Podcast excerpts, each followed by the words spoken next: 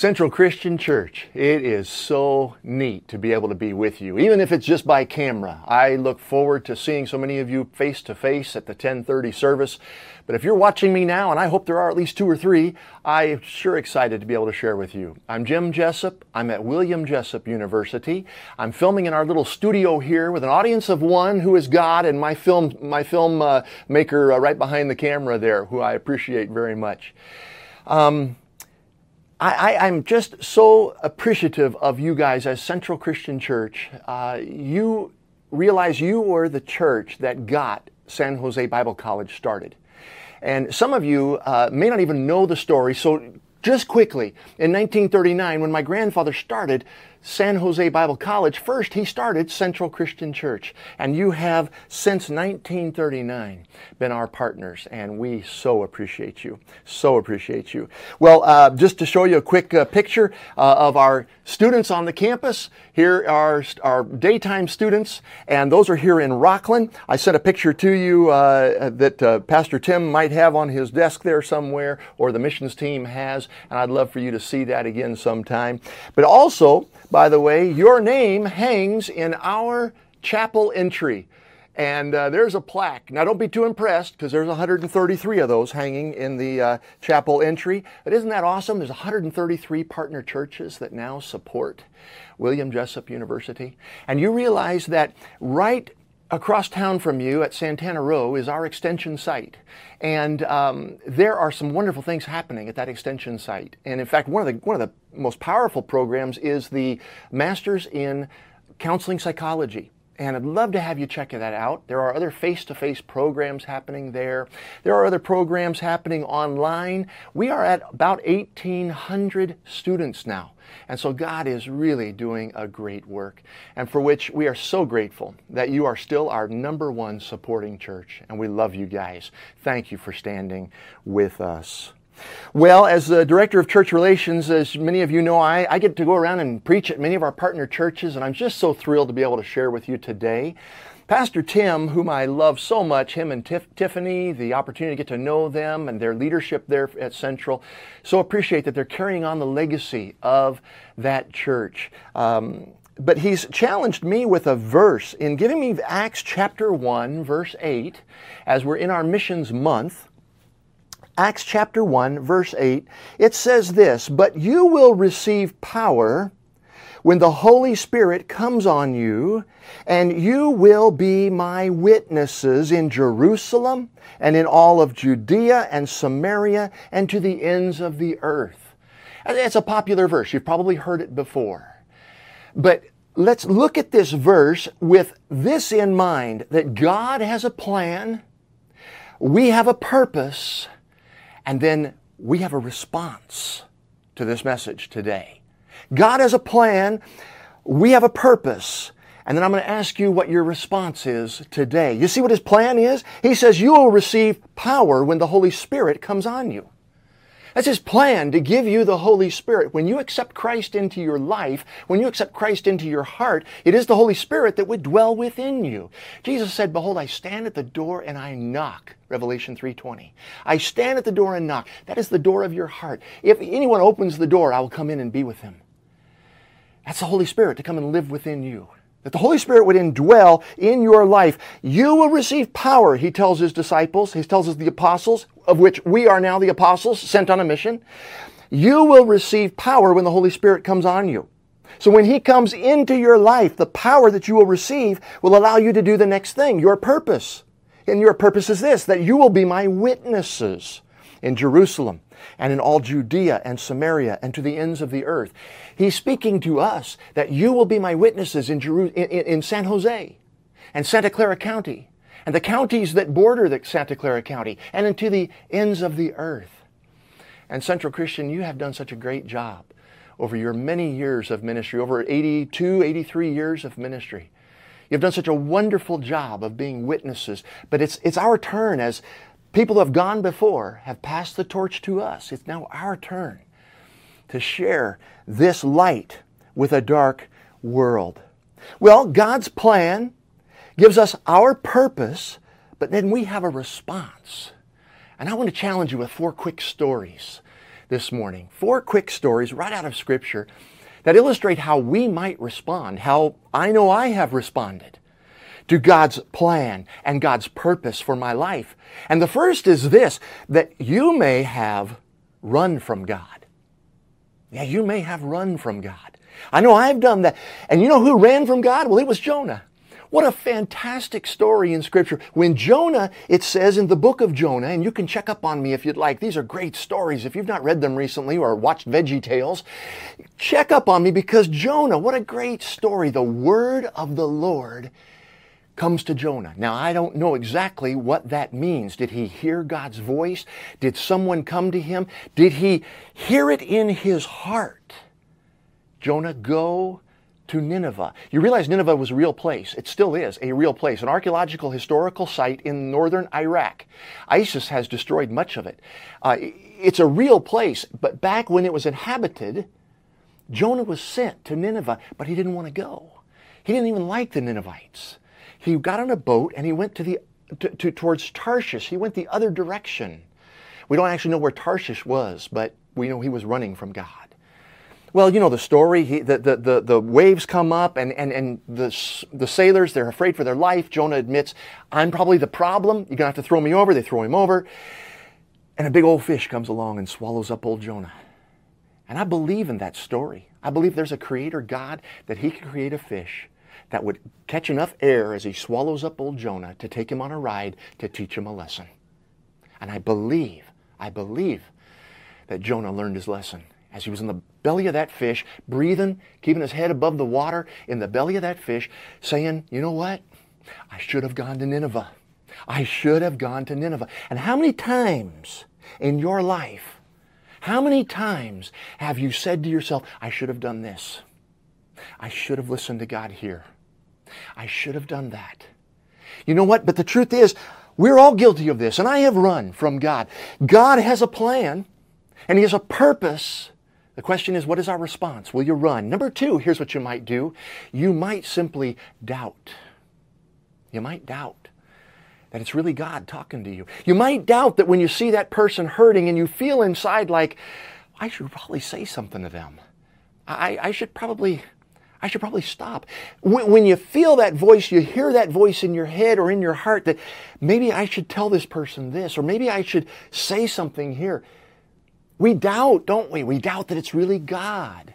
And you know who doubted? Man, it was Moses. Moses sees a burning bush in Exodus three and four. He sees this bush burning off to the side, and he thinks this is odd. He goes over to this burning bush, and there he is talking to a bush. Can you imagine? I think I'd be looking around for a camera. This is candid camera. Somebody's film, filming me, trying to punk me.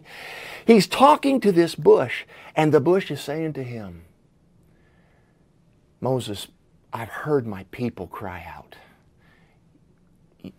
Go and free them from the hand of Pharaoh. Wow, that's a big, big task. I mean, if I heard that from God, I think I'd be questioning it too. I'd be doubting, is that really what God wants me to do? And Moses, what does he do? He says to God, God, what if the people, what if the people don't really believe that I'm the one to lead them out of the hand of Pharaoh? God says, Moses, you tell them the I am has sent you. What a powerful statement, the I am. That God was and is and will be. It wasn't bad grammar. It was talking about who God was and is and is yet to be.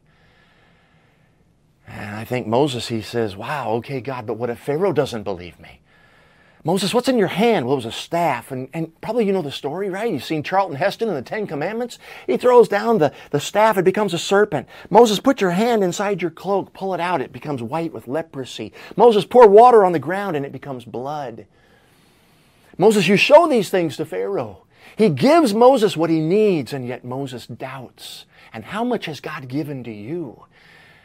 And yet you doubt. I'm guilty of that. I'm guilty of that.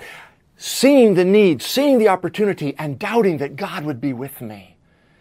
And what patience God has with Moses. So you know what? You might run. You might doubt. Here's another thing you might do. You might test. And you know, there's some of you maybe watching this right now, and you've been testing God all of your life. God, if you'd make this happen, I'd believe in you. God, if that hadn't happened, I could have believed in you. God, why did I lose this person I love? Why did this happen? Why did that happen?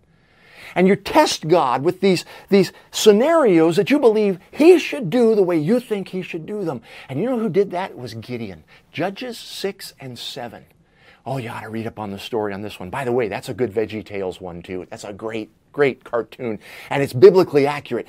Gideon, Gideon is approached by an angel because the Midianites, one hundred twenty thousand of them, are ready to besiege Israel. They're going to take away all of their crops. They're going to take away their, their livestock. They're going to ransack their land, and they had done it many times. And God says to Gideon through this angel, I have heard the cries of my people. And Gideon, you're going to go defeat the Midianites. And Gideon says, oh, me, I'm of the smallest in my tribe. I'm, a, I'm the littlest in my clan.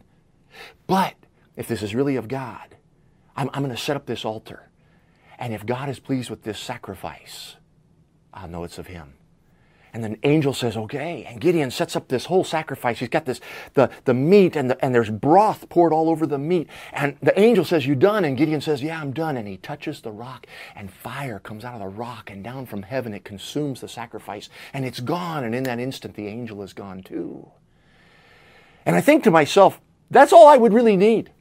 I, I think, you know, if that, if God did that for me, I would say, God, I'm with you. Let's do this. I don't know how we'll defeat one hundred twenty thousand Midianites, but God, with you on my side, let's go do it.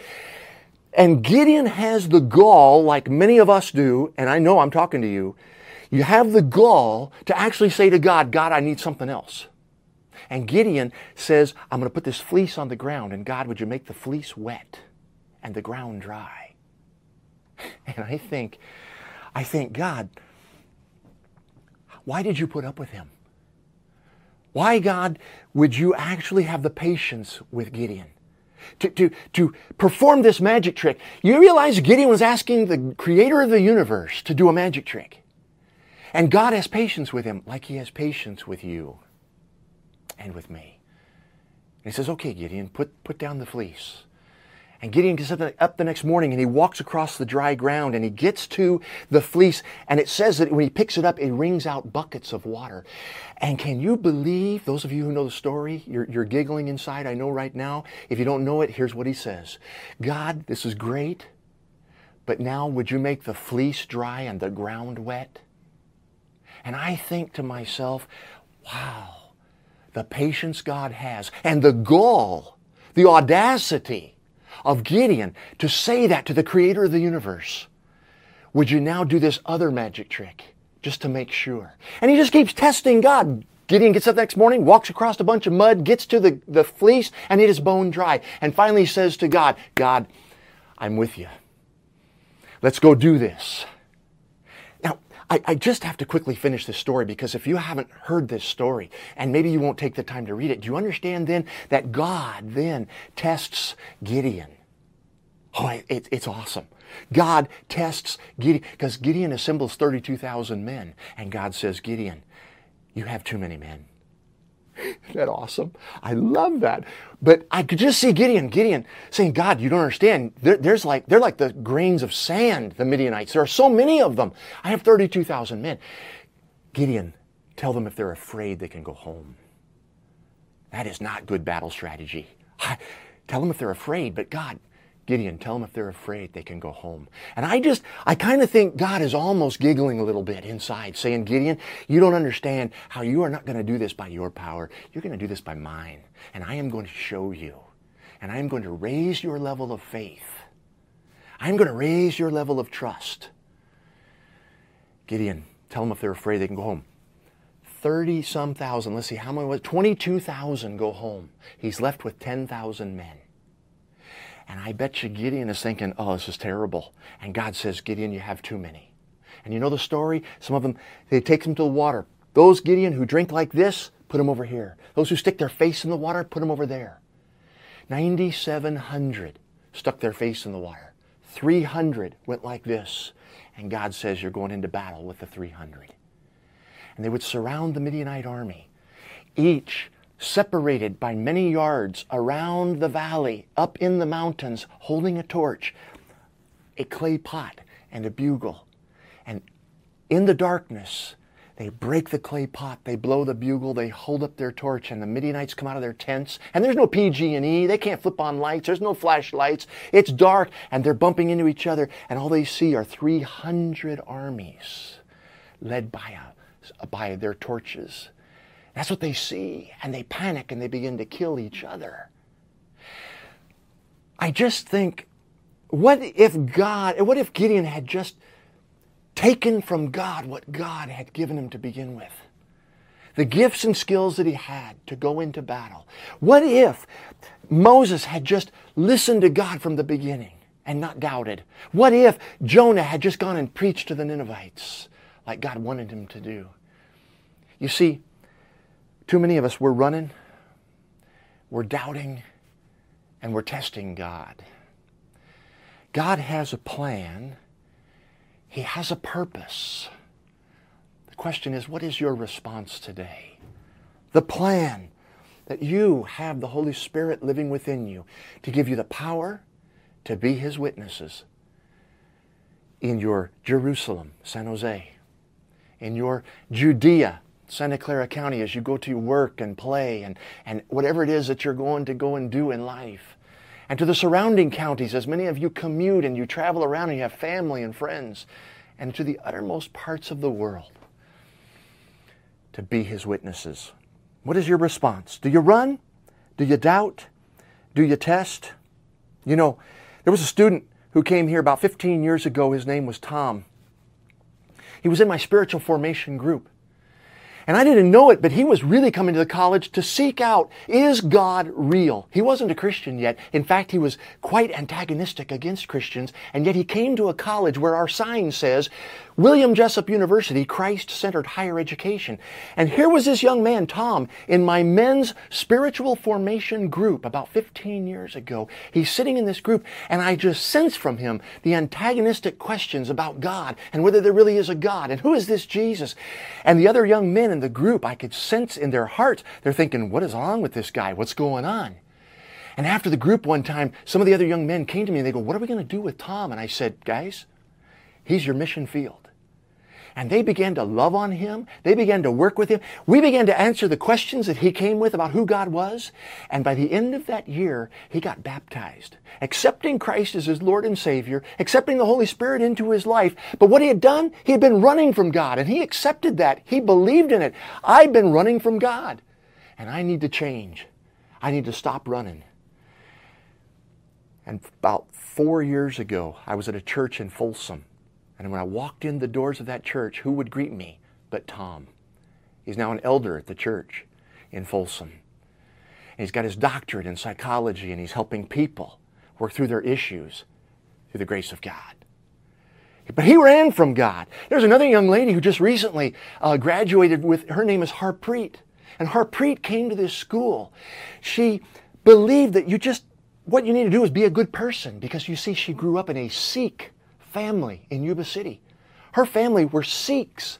And, and if you don't know of that faith, it's just about being good to those around you. And that by being a good person, you will enter into heaven someday, whatever heaven looks like. And she came to understand there was a Jesus who died for her. Because even though she was here in our science program, she had Bible courses and Christian professors in the science program telling her that Jesus is the way, the truth, and the life. And though she doubted that you needed anything but being a good person, she came to understand the truth that she needed Jesus Christ. Well, you can run, you can doubt, you can test.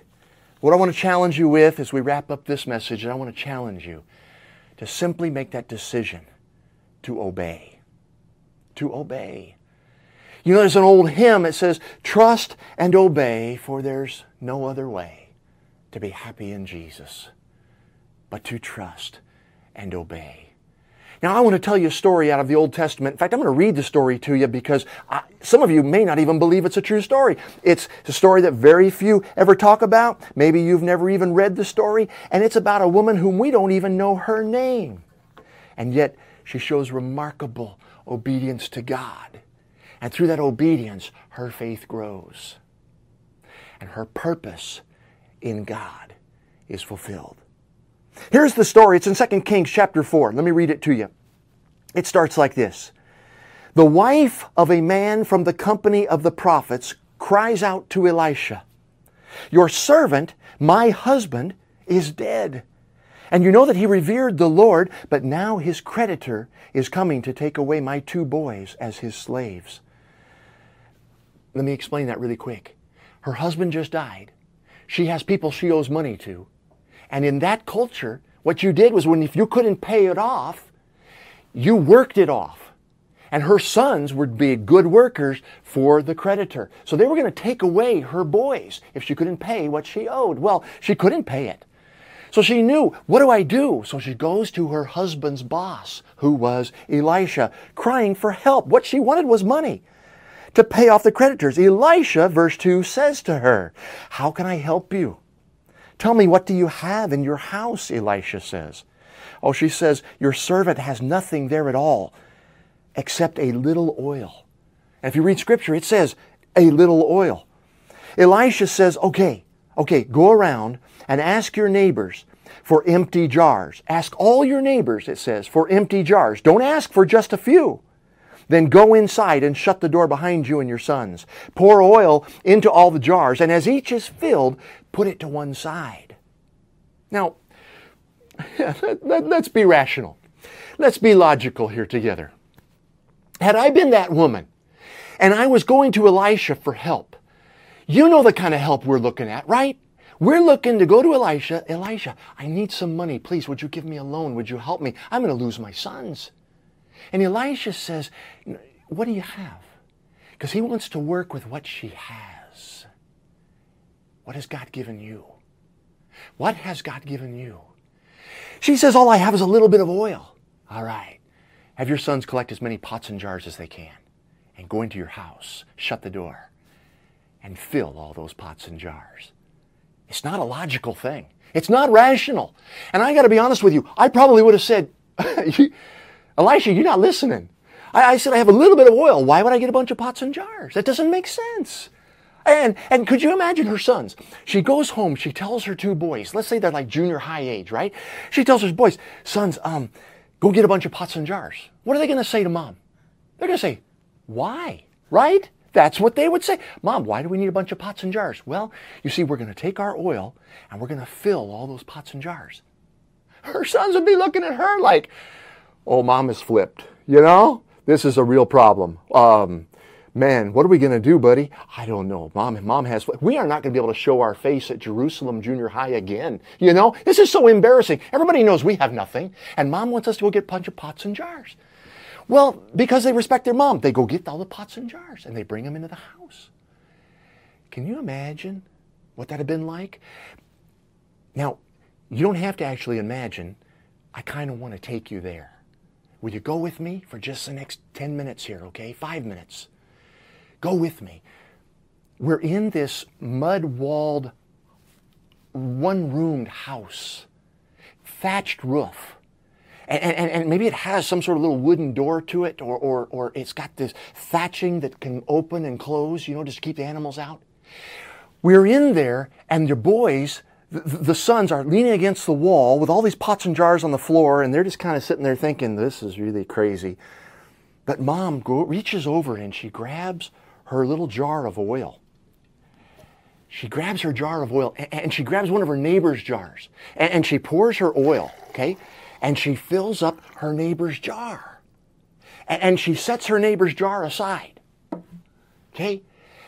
And now I'm thinking, if, if she's thinking logically, if her sons are thinking logically and rationally, they're thinking, Mom, you didn't, you didn't get us anywhere. You just moved the oil. What does that do? Here's the cool part. In Scripture, it doesn't even say that she had some great faith throughout the years.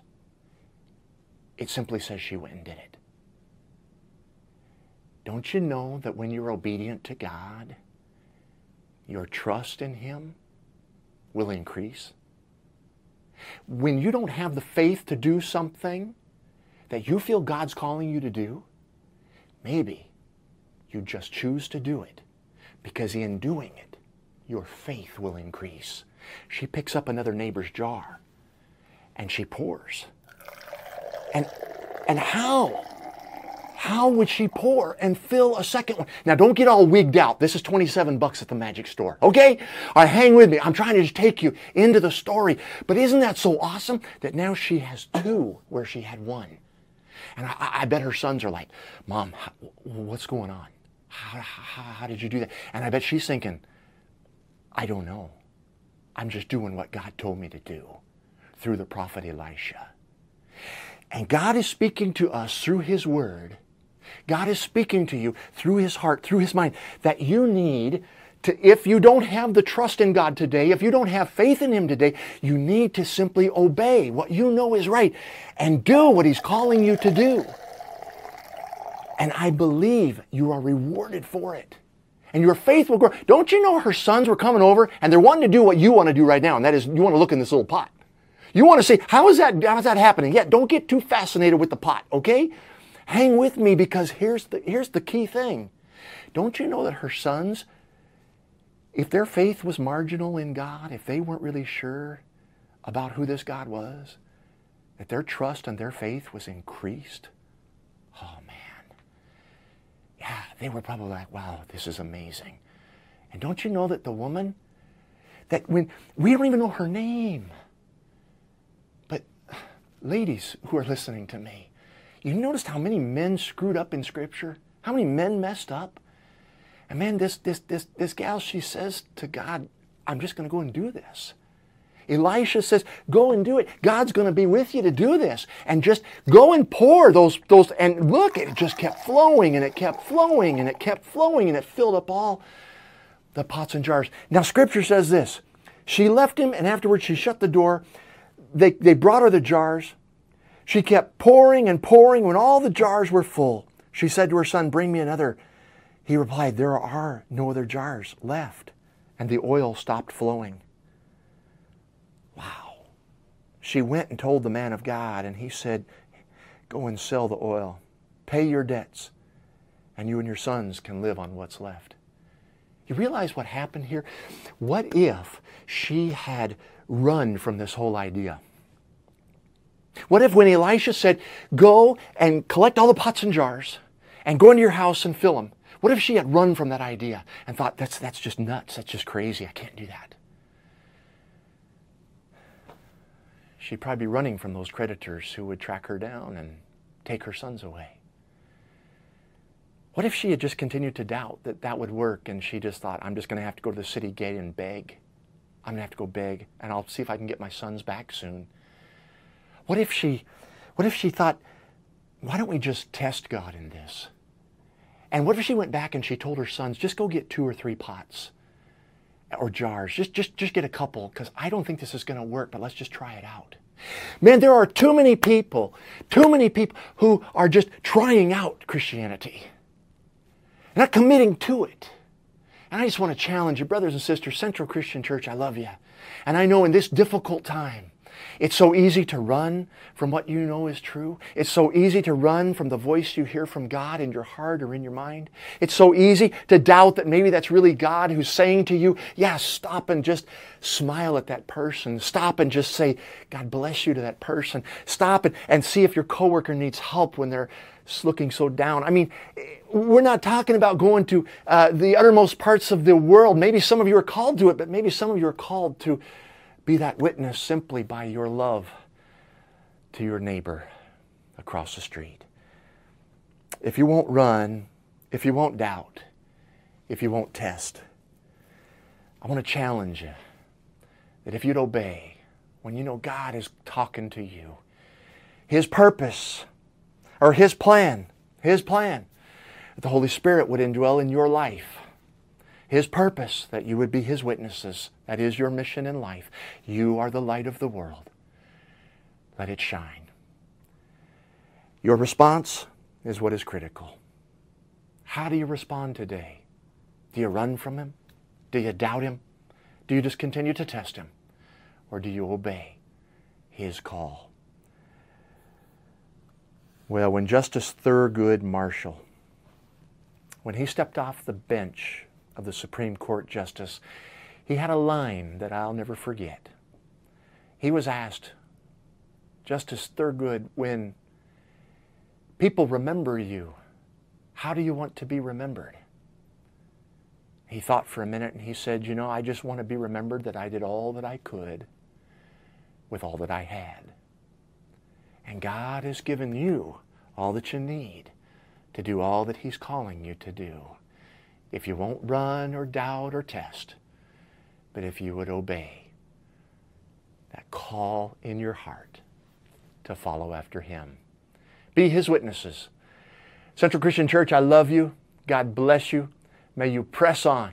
May God make His face to shine upon you, and may He give you peace. Amen.